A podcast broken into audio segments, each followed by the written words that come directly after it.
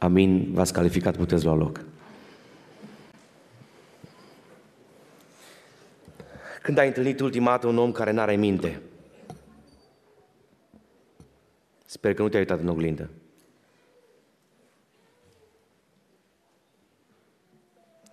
Biblia zice, curvia ia mințile omului. Curvia ia mințile omului. De aceea mesajul pe care l-am se intitulează Păstrează-ți mințile în cap. Păstrează-ți mințile în cap.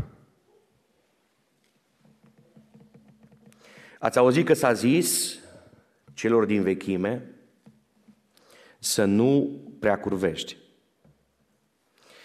Încă de la început vă spun că acest cuvânt este pentru orice muritor, indiferent ce slujbare, cum îl cheamă cinei, bărbat sau femeie, stimate surori, n-aveți dreptul să credeți că este doar pentru bărbați acest pasaj, este pentru orice muritor și nu mi-e foarte confortabil să predic din el, dar noi pretindem că predicăm toată Evanghelia. Amin? Și dacă predicăm toată Evanghelia, trebuie să predicăm toată Evanghelia, chiar dacă sunt anumite pasaje care nu sunt confortabile pentru predicatori, noi trebuie să transmitem cuvântul lui Dumnezeu întreg, compact. Și dacă agenda cultului pedicosal așa arată în dimineața aceasta, am considerat că e corect și onest să transmit un mesaj pe această temă. Mai întâi câteva observații preliminare. Aș vrea să pricepem odată pentru întotdeauna că la baza familiei și la baza fidelității dintre soți, dintre bărbat și femeie, există principiul creației. Dumnezeu a creat un bărbat și a creat o femeie. N-a creat doi bărbați și două femei, n-a creat doi bărbați și trei femei, da? A creat un bărbat și o femeie care odată ce se căsătoresc, trebuie să rămână căsătoriți pe viață. Să zice amin aici. Pe viață până când moartea îi va despărți. Fie că pleacă deodată, fie că pleacă unul dintre ei. Da? Deci ăsta e principiul creației. Nu trebuie să fii neapărat evanghelic să pricepi că așa s-a creat lumea. Da? Și animalele au fost create parte bărbătească și parte femeiască, dar familia, bărbatul și femeia, Adam și Eva, n-au avut dreptul să divorțeze. Corect? Sunteți de acord cu mine? Da, asta scrie în Biblie. Al doilea principiu este principiul cuvântului coordonator. Cartea aceasta numită Biblia este singurul cuvânt care trebuie să ne coordoneze viața. Cine e de acord cu mine să ridice o mână sus. Hai, atenție, foarte atenție. Da?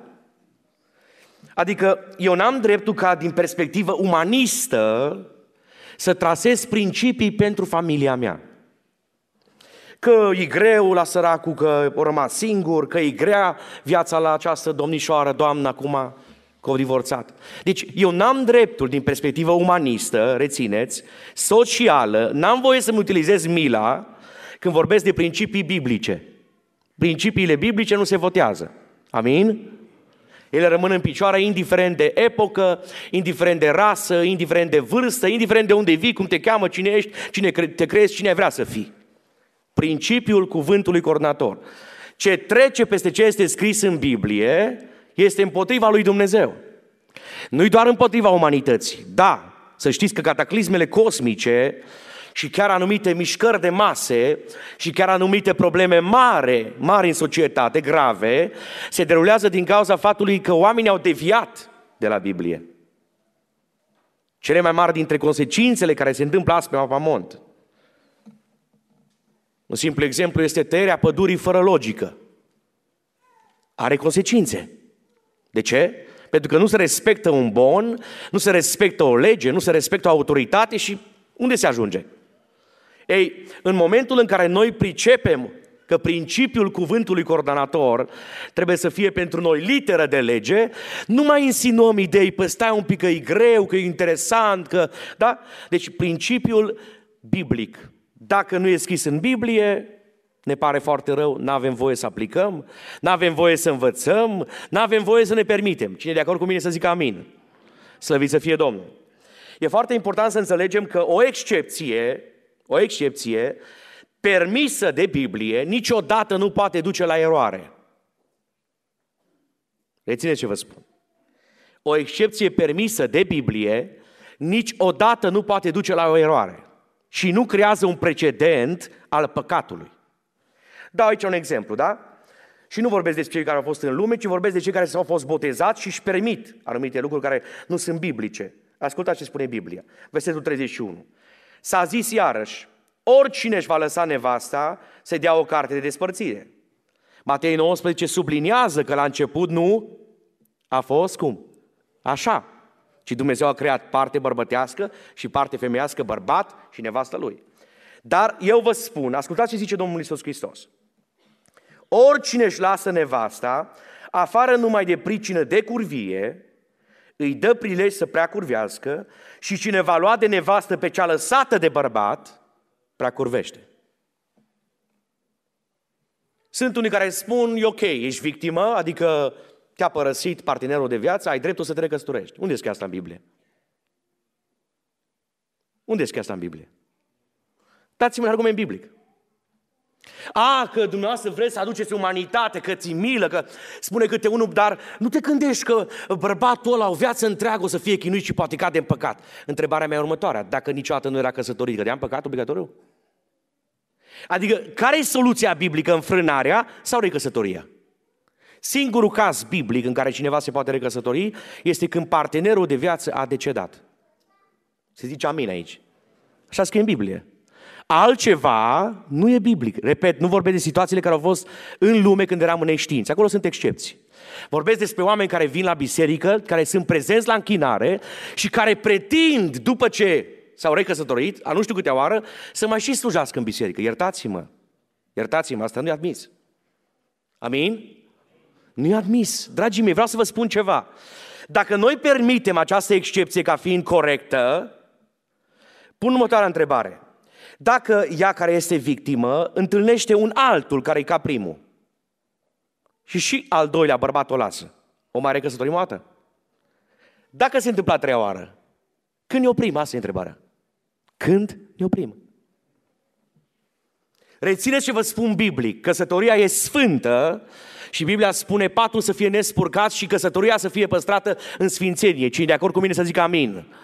Lucrează, Doamne, pentru azi. Dacă există argument, nu insinuări, nu gelozii, nu presupoziții, dacă există argument al infidelității, există posibilitatea, dar nu cea mai recomandată situație, să existe despărțirea, dar cu condiția că victima și nici celălalt nu se recăsătoresc. Acum, în momentul în care vă vorbesc, probabil vă gândiți la anumite persoane. Vă rog frumos să faceți liniște în minte și să înțelegeți că ce vă spun este biblic și că ce trece peste asta nu e din Scriptură. Domnul să ne ajute să fim sfinți. Domnul să ne ajute să ne întoarcem la cărările cele vechi, principiale. Domnul să ne ajute, ascultați-mă ce vă spun, să respectăm cuvântul lui Dumnezeu. Au fost femei care au fost victime și 20 de ani au intrat în post și rugăciune. 20 de ani au zis, eu nu divorțez chiar dacă am un necurat acasă, un bețiv notoriu. 20 de ani au fost victime. Și după 20 de ani, bărbatul care era cu halba de bere în mână, în timp ce era în bar, a primit o săgeată în minte. I-a lăsat pe toți bagabonții ăia și a mers acasă, era pe la miezul nopții. S-a îmbrăcat frumos după ce a făcut un duș și dimineața s-a trezit la prima oră. Și a zis, draga mea, 20 de ani mi-am bătut șoc de viața ta. După 20 de ani dăm voie să fim cu tine la biserică. Chiar dacă sunt un nemernic, chiar dacă sunt un notoriu, dăm voie să fim cu tine la biserică.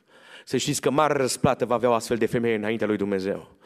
Să știți că Dumnezeu binecuvintează astfel de atitudini. Și zic din toată inima, Doamne, la cei ce trec prin astfel de circunstanțe și sunt victime, dă-le putere, Dă-le putere să țină pocăința adevărată.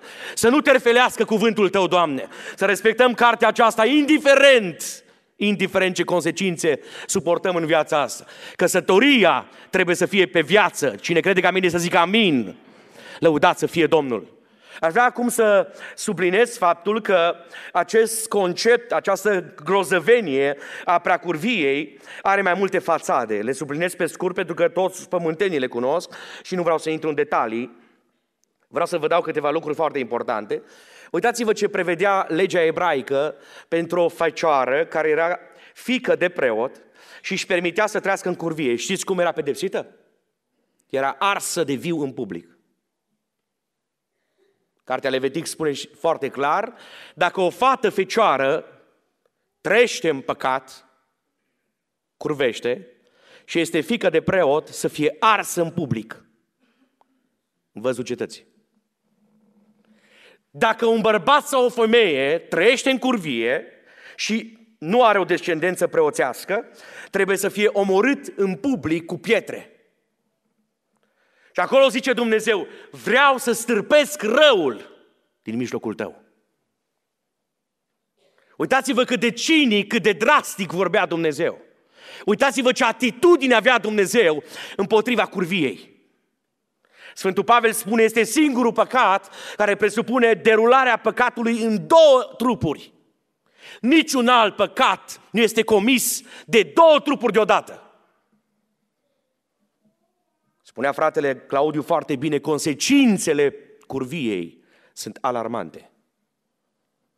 În epoca Noului Testament, chiar dacă ai fost în neștiință, să știți că păcatul e iertat, dar unele dintre consecințe te urmăresc o viață întreagă. De aceea Biblia zice clar, fugiți de curvie.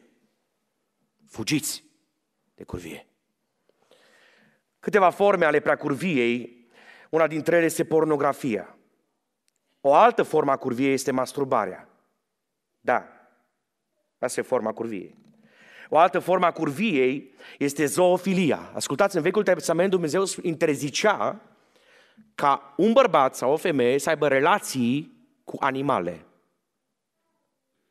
Dacă ne referim la imaginea murdară pe care o vizionează cineva, corpul în nud a cuiva care nu este nici soție, nici fică, mă refer la situații excepționale de boli, da? Pornografia este alarmant de prezentă în societatea contemporană. Într-un studiu pe care l-am făcut în 2017, rețineți, când internetul nu avea așa de mare acoperire pe mapamont, s-a demonstrat că 85% dintre cei ce vizionează constant, adică urmăresc constant site-ul cel mai titrat creștin ortodox.ro, 85% dintre ei, în același timp, intră și pe site-uri pornografice. Și ca să ne întoarcem la noi, statistica spune că 65% dintre cei ce intră constant pe resursecreștine.ro, cel mai cunoscut site evanghelic din România, intră și pe site-uri pornografice. Statisticile arată că 85% dintre băieți, pot fi și bărbați, au probleme cu masturbarea și 65% dintre domnișoare, mai rare de oameni, au probleme cu asta. E o problemă cu care se confruntă societatea în care noi trăim. Ai telefonul la tine frumos, ai dat click pe telefon, i-ai pus la dispoziție copilului tău, minor mai ales, telefonul. De acolo încolo, tu nu mai știi ce se întâmplă. El are sisteme prin care se protejează urmele, intră în mod incognito, mai ales pe un browser, nu vă dau acum ca să nu vă dau idei, da? Și reușește. Dacă ești ca tată și mamă, mai ales dacă sunteți mai tineri, vă recomand să vă instalați pe telefonul dumneavoastră un parental control care să aibă acces la telefonul copilului dumneavoastră. Și când el intră pe un site dubios, să primiți un e-mail. Că nu o să mai intre. Nu o să mai intre, dacă știi că asta se întâmplă. Pornografia la ora actuală face ravagii și între oameni căsătoriți. Imaginea murdară terfelește mintea, afectează inima, aduce gânduri de însingurare, te duce până acolo încă crezi că ai vrea să-ți pierzi viața, pentru că viața asta nu e mai viață, ci chin. Și consecințele sunt alarmante la ora actuală în domeniul acesta. Domnul Iisus Hristos a zis, și ce a zis el are acoperire biblică până în contemporaneitate, până în mileniul 3. Dacă,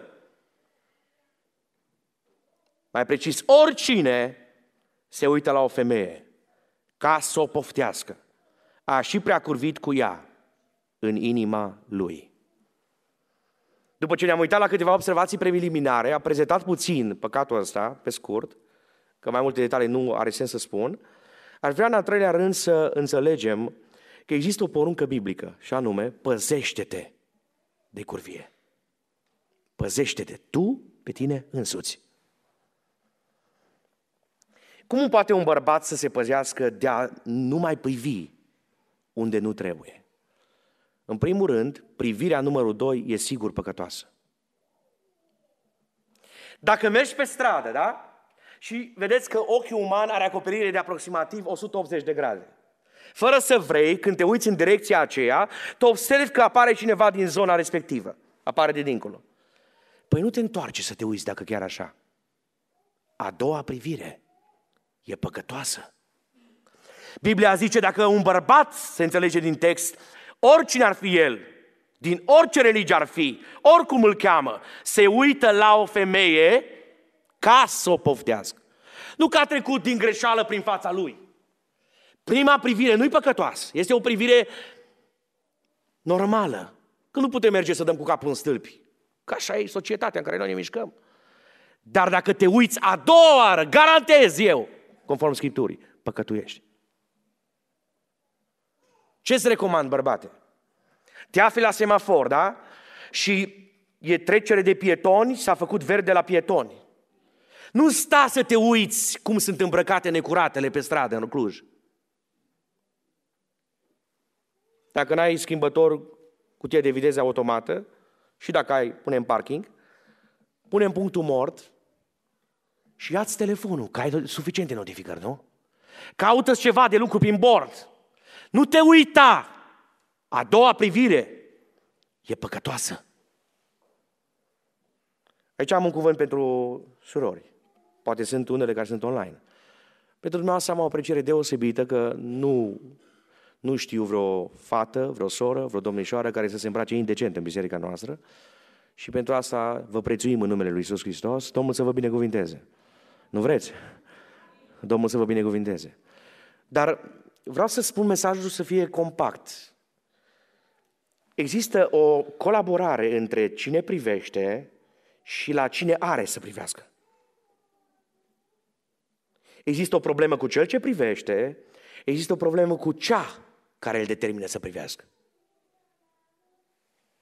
Bărbatul trebuie să aibă control mental, pentru că vrâne vrând în lumea asta sunt o grămadă de persoane care nu cunosc pe Iisus Hristos. Să vreau să vă spun ceva. Nu-i normal când vin în biserică să văd persoane care sunt îmbrăcate indecent. Spunea fratele că noi venim aici să ne închinăm lui Isus. Amin? Așa că îmbrăcămintea indecentă n-are ce să caute aici. Aici, oriunde ai fi. Amin?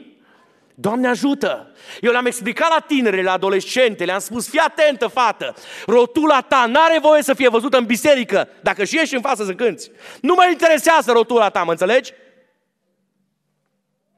Pentru că o să intre în clădire un om care a vizionat o noapte întreagă imoralitate pe internet. Și când îți vede rotula ta descoperită, o să se gândească la prostii. Și tu, tu ca fată care vii în biserică și zici că ai frică de Dumnezeu, serios, o să-l determin pe ăla să fiți parteneri imorali în mintea lui. Și asta e păcat. Ăsta e motivul pentru care nu e admis, nu e admis ca în bisericile noastre să vină fetele îmbrăcate în pantaloni și în colanți. Ce am ajuns? La amvonul unei biserici din România s-a ridicat un pastor în picioare și a zis, vă rog frumos, fetelor, când e întâlnire de tineret, nu mai veniți în colanți, că aia de pe stradă fluieră după voi. Și ce am vrut să-i spun? Când i-ai lăsat cum nu trebuie, ai greșit. Când le-ai permis fetelor să vină în pantalon la închinare, egal că e tineret, dar acela tineret e mai slabă închinarea? Nu același Dumnezeu e la toți. Noi nu vrem să fie prezent Dumnezeu marți, joi, vineri, duminică dimineața, duminică seara, la toate repetițiile. Nu vrem să fie prezent Hristos. Cine vrea să fie prezent Hristos? Mâna sus, vă rog. Lăudați să fie Domnul. Marțeala nu second hand. Nu închinare de mâna a doua. Ai milă, Doamne, de noi. Trăim într-o societate în care lumea ne rupe ușile să intre în biserică. În biserica lui Isus Hristos, lumea n-are ce să caute. Este stâlpul și temelia adevărului în lume. A mai rămas ceva curat pe planeta Terra. Este Biserica lui Isus Hristos. E sfântă, e curată, e fără pată, fără zbârcitură și va fi înfățișată înaintea lui Dumnezeu Tatăl. Și spun din toată inima, Doamne, nu cumva să lipsim careva de acolo. Ajută-ne să fim toți prezenți când se strigă semnalul învierii și semnalul răpirii. Cine vrea asta să zică amin. Slăvit să fie Domnul. A doua privire e păcătoasă. Păzește-te de curvie. Doi, părăsește zona. Sunt circunstanțe în care zbori într-un avion și nu poți să sari. Dacă necurat ai lângă tine, bine că ești cu soția. Dar sunt momente în care nu ești obligat să stai acolo în biroul ăla. Caută ceva de lucru părăsește urgent zona păcatului. O să vă prezint trei oameni care, pentru că n-au părăsit zona păcatului, au căzut. Uitați-vă la cel mai puternic om de pe planetă. Numele lui este Samson. Pentru că și-a permis să coboare în Valea Sorec. După ce prima dată a negociat principiile și a zis, mă, babacilor voi de tată și mamă, expirați ce sunteți voi. Voi îmi spuneți mie cu cine mă să mă căsătoresc? Luați-mi urgent cămi, place. Și ce zice acolo Biblia? Judecătorul 14 cu 1. A privit-o, i-a plăcut și a zis, îmi place. Nimic Dumnezeu, nimic rugăciune, nimic post, nimic proiect din partea Domnului, nimic. El cu ideile lui și cu hormonii din el. Atât. Și pentru că a deviat așa, a ajuns să fie căsătorit șapte zile. Lucru manual. Șapte zile. După deviația asta în căsătorie, coboară la Dalila, în Valea Sorec. Cel mai puternic om de pe planetă Bineînțeles că nu vorbim de Isus Hristos. El este om și Dumnezeu. Slăvit fie numele Lui. Samson, cel mai puternic om, pentru că n-a părăsit zona periculoasă. Pentru că s-a jucat cu filistenii.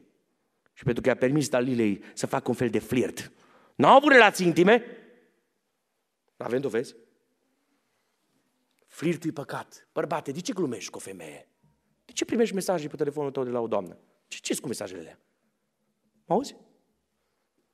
Soră, ce vorbești tu cu niște bărbați care... Ce, n-ai business, n-ai job, n-ai... Care discuția asta? Despre ce vorbeți? Nu spune că evangelizezi, că nu mă interesează, nu ești pastor. N-ai drept de evanghelist. Au povestit. Discuțiile simple. Și într-un moment a cedat și a spus ce îl ținea puternic. I-a tăiat șuvițele cele șapte de păr, a zis ultima dată, filistenii te-au încojurat. S-a ridicat și s-a încordat Samson. Uitase că atunci când trebuia, n-a părăsit zona păcatului. Părăsește zona păcatului. Nu sta acolo. Ești obligat de sistem, ești în fața unui birou, necurată, îmbrăcată ca o desmățată. Ascultă-mă, privește-o de aici în sus. De aici în sus și cât mai puțin posibil. Uitați-vă la cel mai înțelept om de pe planetă, Solomon. Știți ce scrie Biblia despre el? Omul care avea cai ca nimeni altul. Omul care avea proprietăți ca nimeni altul, bogat până în pânzele albe. Și a construit palat, tot ce a vrut, zice în cartea Eclesiastul, când e la finalul vieții. Și ce scrie Biblia despre un raport trist? A fost tărât și cât de iubire. Știți de ce? Pentru că Dumnezeu a tras un avertisment din prima și a spus, împărate, să n-ai mulți cai și să nu te încurcești cu neamurile, să nu-ți iei femei dintre popoare. Păstrează soția ta și atât. Și a cumpărat și foarte mulți cai, ca să se dea mare, bineînțeles. Și a ajuns să fie târât de iubire. Știți ce zice la urmă? Ia bine seama, tinere, gonește tristețea din inima ta, bucură-te câte vreme ești tânăr, dar nu uita. Eu sunt pe punctul în care se trage linia finală. Într-o zi, îi da socoteală pentru fiecare secundă. Păcătoasă. Uitați-vă la omul care avea inima cea mai perfectă, dacă pot să numesc așa, perfectă, mai precis. David. Pot să-l numesc omul cu cea mai bună inimă.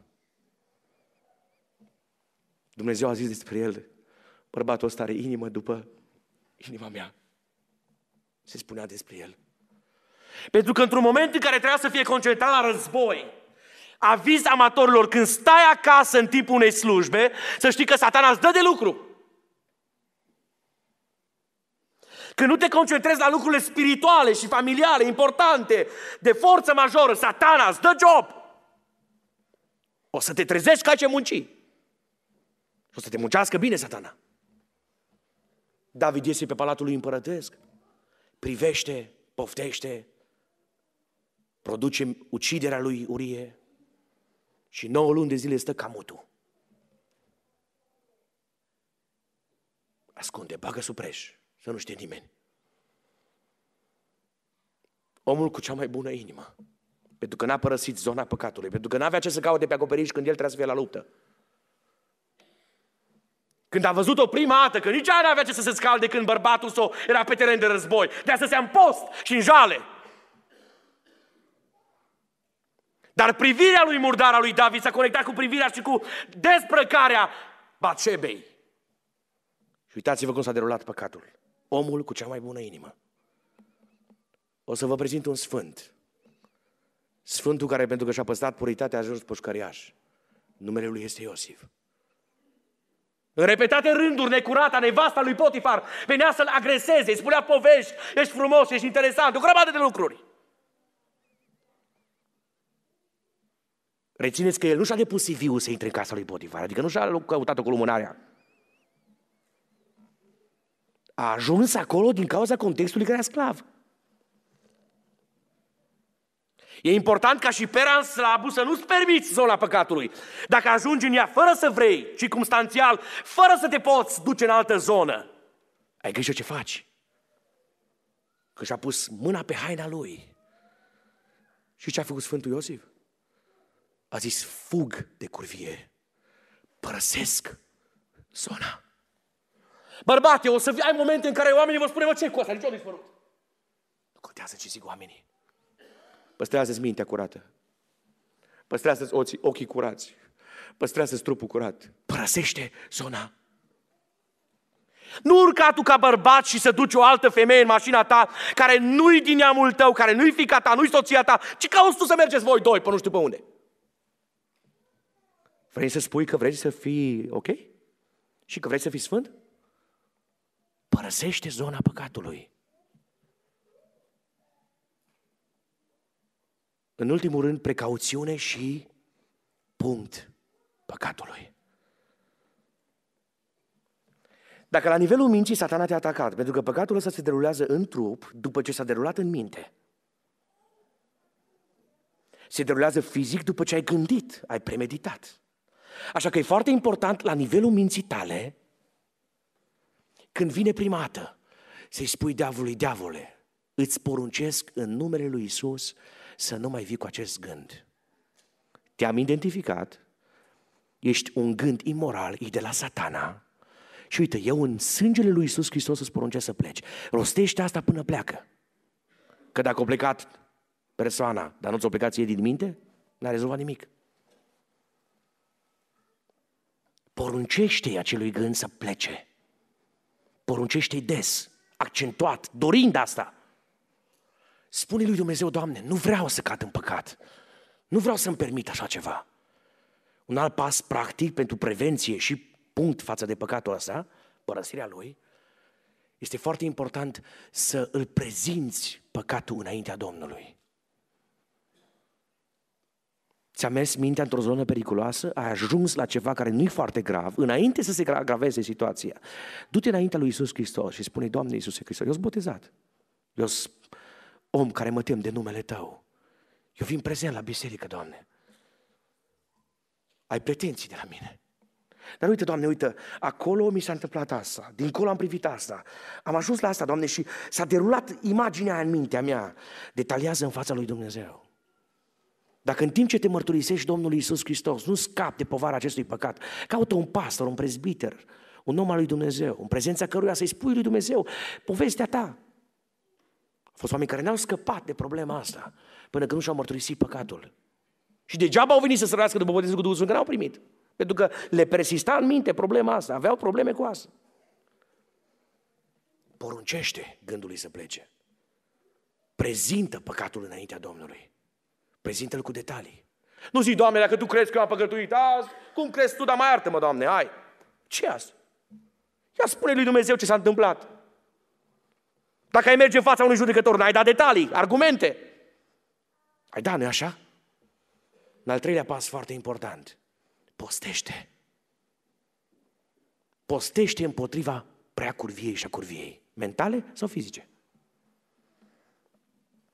La toți băieții le spun clar o manieră care nu este unică, dar foarte importantă, cum să scape de pornografie și cum să scape de masturbare.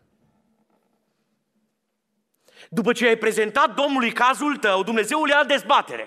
Dar fii foarte atent, asupra ta curge acela sânge prin venele tale. Rămâi la fel de om.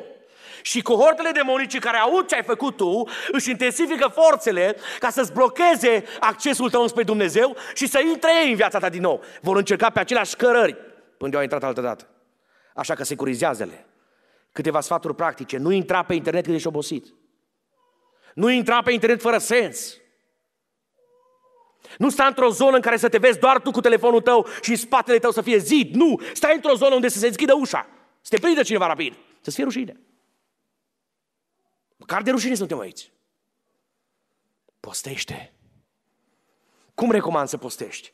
A doua zi după ce te-ai uitat sau chiar ai practicat, a doua zi ia de dimineața până seara o zi de post, fără mâncare, fără apă. Citește Biblia mult în ziua aia. Roagă-te, insistent. Spune Domnului, Doamne, postesc împotriva la aceste două păcate. Postesc, postesc până scap. A doua oară dacă se mai întâmplă, ia o zi de post, una nu, a treia oară postește. Dacă se mai întâmplă a treia oară, ia două zile de post consecutive. Dacă se întâmplă a patra oară, ia două zile de post consecutive, una nu, două iară postește. Dacă se întâmplă a cincea oară, când sigur va fi ultima, ia trei zile de post consecutive, fără să mănânci cerile. Ce o să se întâmple? Psihologii și doctorii spun în felul următor. În momentul în care cineva vizionează sau își produce plăcere, se varsă o așa numită substanță dopamină în sânge, care creează euforie și acordă creierul recompense. Creierul se bucură, consideră că e ceva pozitiv, nu știe că e rău. Creierul nu poate ști că e rău până nu-i demonstrezi. Ei, după acea mare euforie în corpul tău, trebuie să existe ceva numit blocaj. Trebuie să-ți privezi organismul sau unul dintre organele tale de ceea ce îi se cuvine. Dacă îți privezi inima de bătăi, te-ai dus. Singurul organ intern pe care îl poți pune la respect este stomacelul. Cine postește știe. O vine la mine în birou odată mai de mult un bărbat, nu era de aici, biserică, nici din zonă, și după ce mi-a spus ce probleme are, i-am spus, împotriva acestui păcat trebuie să postești, frate. Zice el, frate, dacă eu postez, mor. Am zis, păi dacă muriți, vă pe gratis. Ce să zic? Nu mor sigur, stai liniștit, băiat. Cum să mor? Era dita mai, numai sală făcea dimineața și seara, continuu. Trăgea pe fiare, era mai mult în sală decât la biserică, sărăcuțul. Postește. În momentul în care vei posti o dată împotriva acestui păcat cu predilecție, stomacul tău nu va sesiza. Când postești deja o dată, una nu, a treia, stomacul tău se sesizează. De ce? În mintea ta, la nivelul minții tale, există acea euforie mare prin ce ai trecut, pentru ce ai văzut, pentru ce ai practicat. În momentul în care stomacul tău nu mănâncă, deja asociază evenimentele. Și oricine dintre noi știe că pentru ca să ne mișcăm degetul mic, mai întâi trebuie să ne dea acordul creierul. Eu nu mișc degetul fără să spună creierul, corect?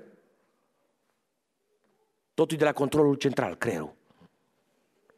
În momentul în care vei vrea să privești din nou, ochii tăi vor cere acord creierului tău. Dar creierul tău când va primi informația aceasta pentru că e conectat cu stomacul tău, va primi un stimul de la stomac și va spune nu lăsa să privească, pentru că iar nu mănânc. Vei face din trupul tău un aliat împotriva păcatului. Sfântul Pavel zice, mă port aspru cu trupul meu și-l țin de hățuri în stăpânire, pentru că nu cumva, nu cumva, și eu să fiu lepădat. Nu cumva. Postește. Ultimul lucru cu care închei. Promite lui Dumnezeu că vei lupta cu toată puterea ta împotriva acestui păcat. Și spune Domnul Iisus așa, Doamne, mă lupt împotriva acestui păcat. Și când nu mai pot eu, când toate soluțiile mele sunt falimentare, te rog frumos, intervino tu. Au fost băieți care au făcut mărturisirea asta și promisiunea asta cu legământ în fața lui Dumnezeu. Și s-au întors la mine și mi-au spus, frate Caleb, am încercat din nou să intru pe browser, pe Google, să dau click. Eram cu un telefon nou. Mi s-a închis irecuperabil. Niciun tehnician nu mi l-a mai deschis. Și ce nu credeți, nu cumva să testați. Dar mai bine testați decât să mergeți în iad. Și ce a zis Evanghelia? Noi nu mai ardem pe rug pe nimeni. Nici o fată, nici un băiat nu mai este ars pe rug la ora actuală. Este interzisă moartea prin ardere. Nu mai omorâm pe nimeni cu pietre. Dar semnalul lui Dumnezeu de alarmă este următorul. Cine nu se oprește pe pământ din păcatul ăsta,